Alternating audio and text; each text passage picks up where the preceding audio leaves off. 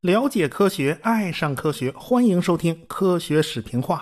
呃，广告做的前头，还是要给我的医学史专辑做一个广告。上次讲到的呢是整形手术的发展历程，其实就是从修理鼻子开始的，而且古印度就有人开始啊修理鼻子。不过当时的技术呢是很原始的，后来一直到了一战时期，因为有大量的伤兵啊被毁容，要是大面积烧伤的话，很有可能也是死人的。所以整形美容呢，就是在这个前提之下发展起来的。开始真不是为了漂亮啊，而是为了救命。所以后来呢，二十世纪呢，这整形美容就一直在发展，逐渐呢就从这个伤兵啊，就转向了健康的人啊。这个爱美之心，人皆有之嘛。其实从二十世纪初开始，所谓的无 PS、无整形和美颜的那种天然美啊。就已经名存实亡了。你看到的那些个照片不是暗房里修过的，就是脸上整过的。有兴趣的呢，不妨去听一下我的通俗医学史专辑啊，您能搜得到的。好，闲言少叙，书归正文啊。上文书讲到了，苏联利用 R 七火箭发射了第一颗地球人造卫星。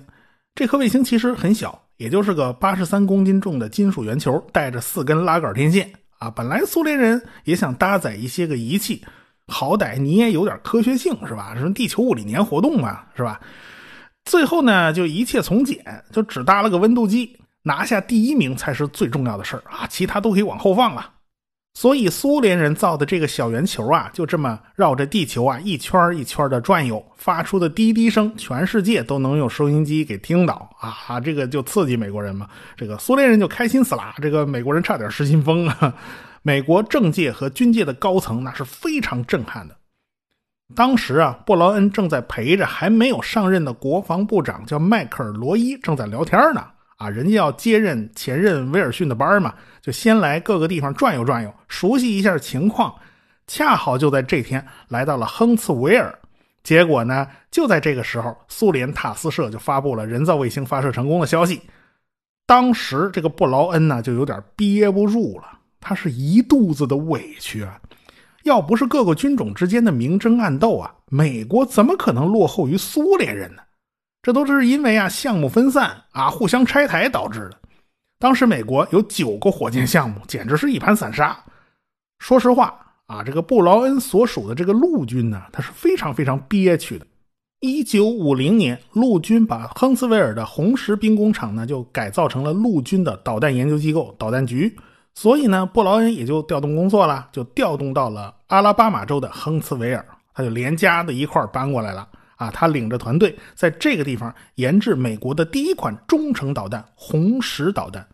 红石导弹呢，基本上还是来自于 V 二的，只是现在呢有了更好的发动机了，用的是纳瓦霍导弹用的那个火箭发动机，来自于洛克达因公司，性能比 V 二的火箭呢要强得多。纳瓦霍和导弹后来下马了嘛，但是为此研制的发动机呢，还是派上了用场的。而且当时晶体管技术已经开始崭露头角了，布劳恩果断的就把控制系统里的电子管全都换成了晶体管，这一下呢就大大提高了系统的可靠性。毕竟啊，晶体管要比电子管啊轻松的多呀，也没有那个玻璃泡啊，没有那个真空泡了呀。红石导弹的内部呢，采用了一套空气新风系统，因为肚子里有一大罐子零下一百八十三度的液氧，所以空气之中的水汽啊会凝结。结冰就在壳子上形成大冰坨子，所以呢，布劳恩就给导弹设计了一套吹风系统，把那个水的蒸汽啊，这吹散它，尽量不让它在皮儿上结霜，这样呢就防止在部件上结冰。红石导弹的基本原理和 V 二还是一样的，都是用双氧水分解产生巨大的推力来推动涡轮泵，用这个强大的涡轮泵把液氧和酒精压进燃烧室，所以呢。红石火箭上还是需要额外带上一些双氧水啊，这个 V 二带的双氧水呢浓度是百分之八十，红石火箭就提高到了百分之九十八，这也是一种改进呢。这样的双氧水啊，美国也没有几家公司能生产，主要还都是供给军方用。但是火箭既要带液氧，还要带酒精或者是煤油啊，这已经够麻烦的了，你还要再加一个双氧水，这实在太麻烦了。后来的火箭就都做了改进了。啊，就不是用这套方法了，是直接用火箭燃料送进一个小发动机里面去烧，然后用产生的废气来驱动涡轮泵。这一下呢，就把双氧水给省了，我用不着了。但是如何利用这个小发动机产生的废气，让它达到最高效率，这就成了一个非常重要的问题。后边什么燃气发生器啦，什么分级燃烧啦，都是从这儿引申出来的。这是后话了，咱暂且不提啊。红石导弹还有一个非常重要的改进，那就是分离弹头。反正燃料已经烧光了嘛，发动机和燃料箱都用不着了，那该扔的就扔嘛。布劳恩认为啊，载入速度不够快就是导致 V 二火箭精度不高的原因，因此啊，分离弹头可以加快载入速度，所以这一步必须得搞。而且这一步还为以后的多级火箭和发射卫星就做好了充分的准备啊！这个你要是不分离，这连火箭一块发上去当卫星啊，这不可以啊！现在我们看，有时候什么武器展示啦、阅兵啦，看那些导弹都会拉出来游街，是吧？那个会分离的导弹有什么外形特点呢？那就是导弹的身上中间会有弹翼。红石火箭的尾巴上呢有四片弹翼，可以用来保持这个火箭的操控性。但是飞到空气稀薄的地方，甚至没有空气的地方，这四片弹翼呢就用不上了，就需要靠导弹的燃气舵来调整姿态。反正红石火箭用的还是燃气舵。如果这个时候，弹头分离了，这屁股后头燃料箱和发动机都被扔了，连那四个弹翼也一块都被扔了，这导弹也变短了。那这时候腰上的这四个弹翼就变成尾翼了嘛，就可以起到操控的作用，在载入大气层的时候就保持了导弹的操控性。不仅仅是红石导弹有这腰上的四个弹翼哦，东风二幺和东风二六也都有，还有美国潘兴二式也是有的哦，很多导弹都有，这是一个非常常规的设计。同时啊，布劳恩还改进了火箭的陀螺仪系统，因为陀螺仪是影响导弹精度的一个大因素啊。研发了新的空气轴承呢，就可以提高这个陀螺仪的精确度啊。这个导弹的承包商呢，就选了克莱斯勒汽车公司。你可能会奇怪啊，这这些汽车公司也能生产火箭呢？啊，没错，人家还生产过坦克和吉普车呢啊，人家跟军方打交道打了很久了。就在一九五五年。布劳恩一家人欢欢喜喜宣誓获得美国国籍啊，成了美国公民了啊！人家一家人已经基本融入了美国的环境。他的那本《火星计划》那本书啊，这影响力呢也在逐渐的爬坡爬上来了。开始呢，这书没人关注，但是时间长了呢，这销量逐渐就上来了。迪斯尼公司还和他一起拍摄了有关去火星的这个纪录片。迪士尼乐园当时正在紧张的筹划，就在一九五五年开园。这五五年一开园，无数小朋友们就冲进了迪士尼乐园，看到的就是什么米老鼠、唐老鸭、白雪公主啊、七个小矮人啊，还有布劳恩的火箭纪录片啊，这全放一块了。所以这一折腾，这布劳恩一下就火了，就成了名人了。在这部电影里面，布劳恩就展示了太空站和火箭的模型。那太空站呢，也是一个轮子的形状，用自转来产生重力。哎，这是一个非常经典的形象。这个空间站呢，就靠航天飞机作为货运的大卡车，往返于天地之间。啊，人类呢要组成庞大的舰队，移民火星。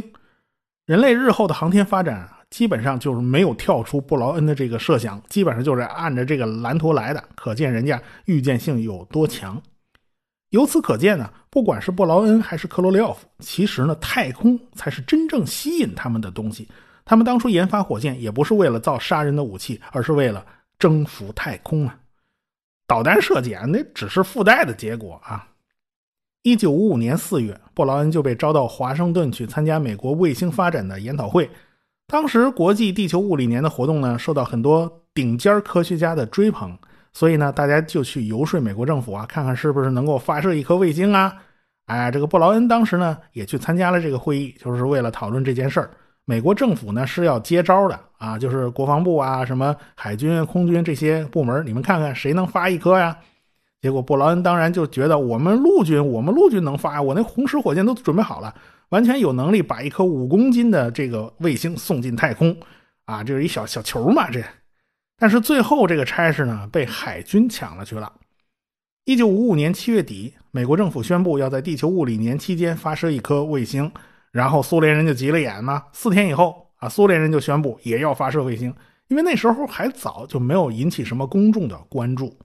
所以布劳恩跑到华盛顿开了一次会啊，结果想争取点机会呢，就没争取到啊，所以呢，他也就算了。回到亨斯维尔以后呢，领导也就告诉他：“你不要再想着卫星了啊，你死了这条心吧，你好好做导弹吧。”这个布劳恩就开始研究下一代导弹，叫丘比特。这个丘比特呢，也是木星的名字。丘比特导弹呢，就利用了罗克达因公司的新发动机，而且呢，增加了火箭的第二级，它是一颗二级火箭喽。所以这个射程呢就大幅度提高，达到了一千九百公里。这个宇宙神导弹呢，恰好也是用这款发动机的。所以呢，陆军和空军的计划实际上是有一部分重叠的。这个时候呢，这个国防部长威尔逊就发话了啊，要陆军退过去搞三百五十公里级别的导弹啊，主要是空军太霸道啊，他什么都想要，他吃独食啊啊，这三百五十公里以上的都归空军去管。陆军最后也没有办法，人家空军嘛风头正盛啊，因为能扔核弹的不就是他们吗？其他人扔不了啊，哎，所以呢，这个陆军很气愤。但领导一句话，这个木星导弹呢就只能孤零零的躺在仓库里吃灰了啊！这个木星导弹稍加改进呢就能发射卫星了，所以这简直是暴殄天物。反正，在布劳恩他们看来啊，简直是这是这是太浪费了。就在这个时候，海军找上门来了。因为海军也憋了一肚子气啊，远程的大型轰炸机是上不了航空母舰嘛，航空母舰怎么都不够嘛，想造一艘合众国号航空母舰啊，超级航空母舰啊，恨不得要七万吨，结果还被人家砍了哈。只要你没有核打击手段啊，那你在军事上就不重要。所以海军新上任的作战部长叫阿利伯克，他决定改变这种局面。最简单的方法就是把导弹装到核潜艇上。当时核潜艇正在研发哟，他们看中了丘比特导弹，要布劳恩他们把丘比特导弹改一改，尽量塞到核潜艇上。既然要塞到核潜艇上嘛，你就不能造那么大了，那十几二十米那不行，你得改小尺寸。但是改小了并不难，因为当时核弹头的那个那个质量啊也在不断的缩小，弹头越做越小呢，火箭自然也就不用那么大了。最后呢？缩来缩去是能放在这个潜艇上的，但是最后海军还是放弃了这款导弹，因为丘比特用的是液体燃料，难道在核潜艇上要存上那一大罐子液氧，还得天天保持这液氧千万别气化啊！这玩意儿零下一百八十三度还不好伺候，这太麻烦了，在海军的核潜艇里面是没有办法保存的，所以后来海军呢就去研发了北极星导弹。当然，从木星导弹这儿借鉴了很多技术过去。这个北极星导弹用的是固体火箭啊，它就不存在这个麻烦事儿了。低温液体燃料对导弹来讲它是非常不适用的，但是对于发射卫星来讲，它却是赚便宜的啊，它这个能量上占优势。所以，当苏联发射卫星的消息传过来的时候，这布劳恩不是正好陪着后任的国防部长迈克尔罗伊在那儿溜嘛，在那儿聊天嘛？哎，他马上就向。国防部长拍胸脯保证：“你只要给他六十天时间啊，两个月，他就能把卫星发射到太空。”他旁边那同僚呢，一个劲儿擦汗呢，那一个劲儿拽他，一踩他脚：“你别说两个月，两个月怎么够啊？起码得三个月啊，三个月九十天哦。”好，跟这个后任国防部长说了，拍胸脯打包票，九十天我们一定搞定。迈克尔·罗伊他当场没有表态。废话，他还不是国防部长了，他不是后任嘛，是吧？现在他拍不了板他也没法表态，啊，当时负责发射卫星的呢是海军研究的先锋火箭，啊，为什么要选择海军的先锋火箭而不是红石或者宇宙神火箭呢？因为海军的先锋火箭它本来就是一个探空火箭，它没有军事属性。美国当时对侦察卫星啊是非常感兴趣的，而且它已经开始秘密研制了。但是对于太空照相的合法性呢，他们是没有把握的。反正 U-2 间谍飞机深入别国领空拍照，它是不合法的。所以呢，他们也就不想让人知道哦，我还在偷偷的搞这种间谍卫星。他不想去让让人太往这边联想，所以选来选去呢，就选了海军的项目，因为海军的项目比较干净啊，它不是一个军用项目。等到苏联人的卫星上了天了。这海军就开始抓瞎了，着急忙慌的赶进度啊！啊，这是属于赶鸭子上架。就在塔斯社发布新闻的时候呢，正好民主党的参议员领袖啊，他以林登·约翰逊，他正在家里头开 party 呢啊，他在后院草地上溜达。他一听到什么苏联发射了卫星，听到这个消息以后，他顿时感到天空都看起来变得不太一样了。你想想看啊，纳粹的飞机它没能飞到北美啊，没能动美国一根汗毛是吧？日本呢，也只是袭击了珍珠港啊。夏威夷毕竟离美国本土还远嘛，它在太平洋里面嘛。美国本土呢是非常非常安全的。现在倒好啊，这个苏联卫星可以轻松的从费城、匹兹堡、印第安纳波利斯以及丹佛上空通过，他顿时就觉得这脊梁沟直往上冒凉气。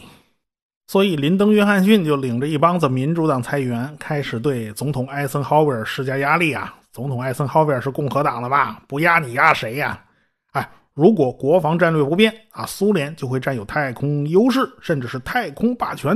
总统先生，你该醒醒了！你早干什么去了？他们这一顿起哄架秧子，那公众舆论也开始凑热闹，也开始舆论哗然呐。这总统艾森豪威尔呢，他是稳坐钓鱼台，因为他有 U 二飞机带回来的大量情报，他心里有底呀。而且他是军人出身呢，对战争来讲，没有人比他更懂了所以这个艾森豪威尔一方面对媒体说：“没关系啊，他们隔三差五就会发几个小东西到太空里面啊，那几斤重不重要啊，不用太担心。”另一方面，他就加紧了资源的整合，他开始催着下边赶紧给我办事儿，给我把面子挣回来。为了给老百姓加油鼓劲儿啊！美国人在纽约人流量最大的大中央车站的大厅里面，就竖起了一枚红石火箭。有一个传说是说啊，这个红石火箭太高了啊，这房顶都不够，导致呢，不得不在房顶上打了一个小洞，才把红石火箭那个前面那个小天线那一样的小尖儿给它扎进去，才把火箭竖起来。其实呢，不是这么回事火箭的尖端离开房顶还远着呢。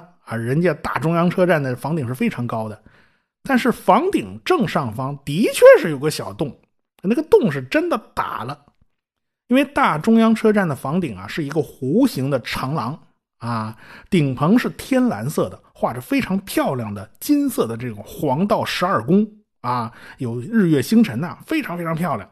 就在水瓶座附近打了个小洞，其实这个洞呢就是用来固定导弹的。因为红石火箭很细很长啊，周围又没有任何支撑物，要是倒了怎么办呢？所以不行，就要从房顶垂下一根钢丝，哎，拽着这枚火箭，防止它倒下来。这枚火箭呢，就在大中央车站的大厅里面足足矗立了三个礼拜啊，这是稳定军心嘛。大家都知道了，哦，美国也是有火箭的，而且不比苏联人差，这公众的自信心它就上来了啊。他们也有制度自信嘛，是吧？然后呢，就又被苏联人打了一闷棍。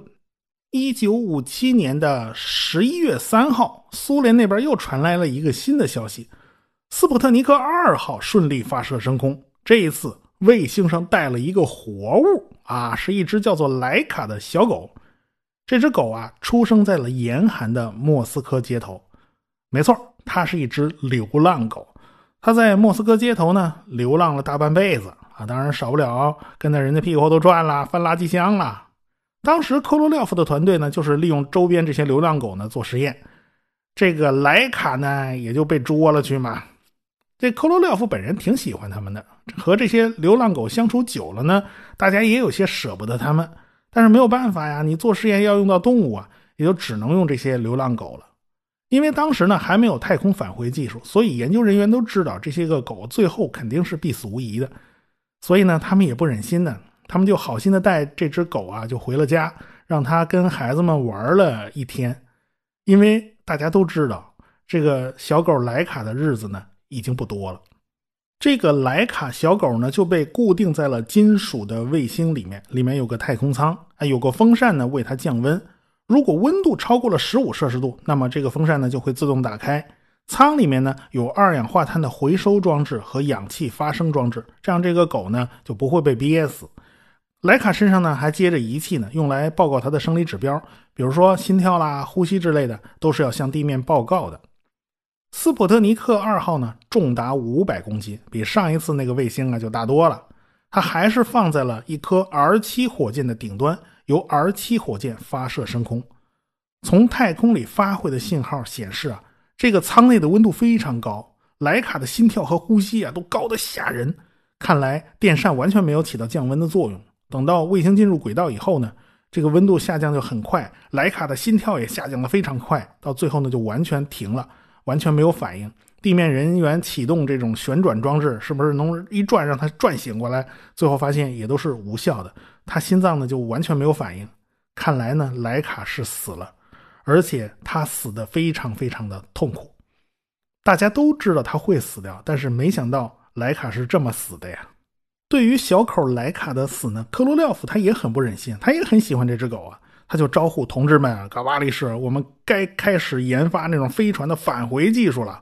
我们不能让这个狗啊再死在太空里面了。后来呢，苏联就开发出了太空返回技术，有两只狗呢就被这个太空舱带着上了天，然后呢活着回来了。后来这两只狗呢经常被带到幼儿园和孤儿院去和小朋友们玩啊，也就成了俄罗斯孩子们的偶像。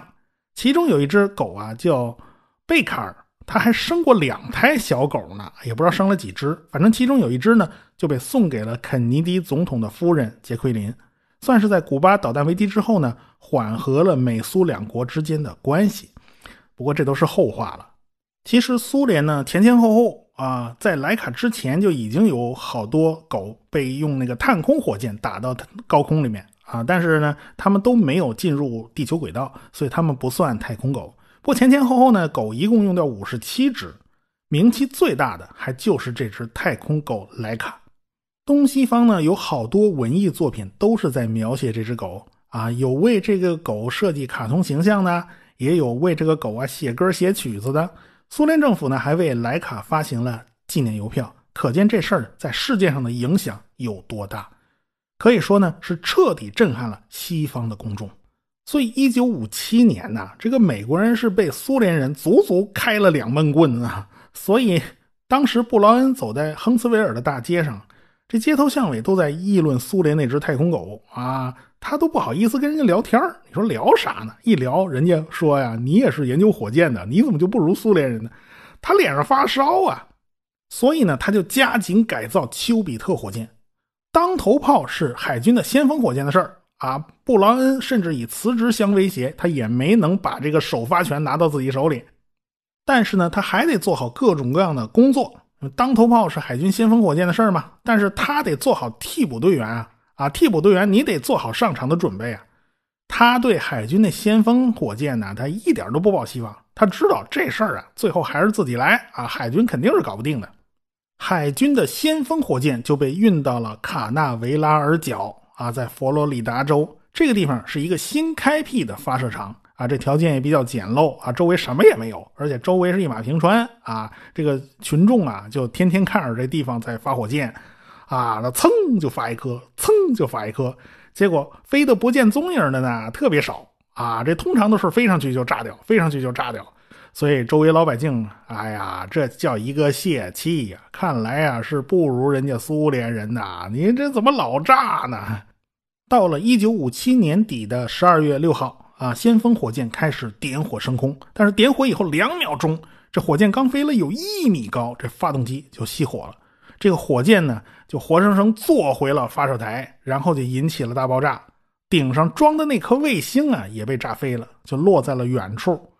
这卫星上的发射机倒是没坏啊，还在不断的往出发信号，所以找到它呢也不难。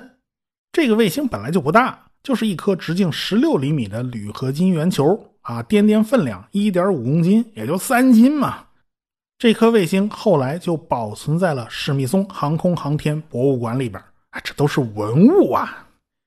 海军呢玩砸了啊，接下来呢就看顶替的板凳队员布劳恩了哈，就看他们的了。咱们下回再说。科学声音。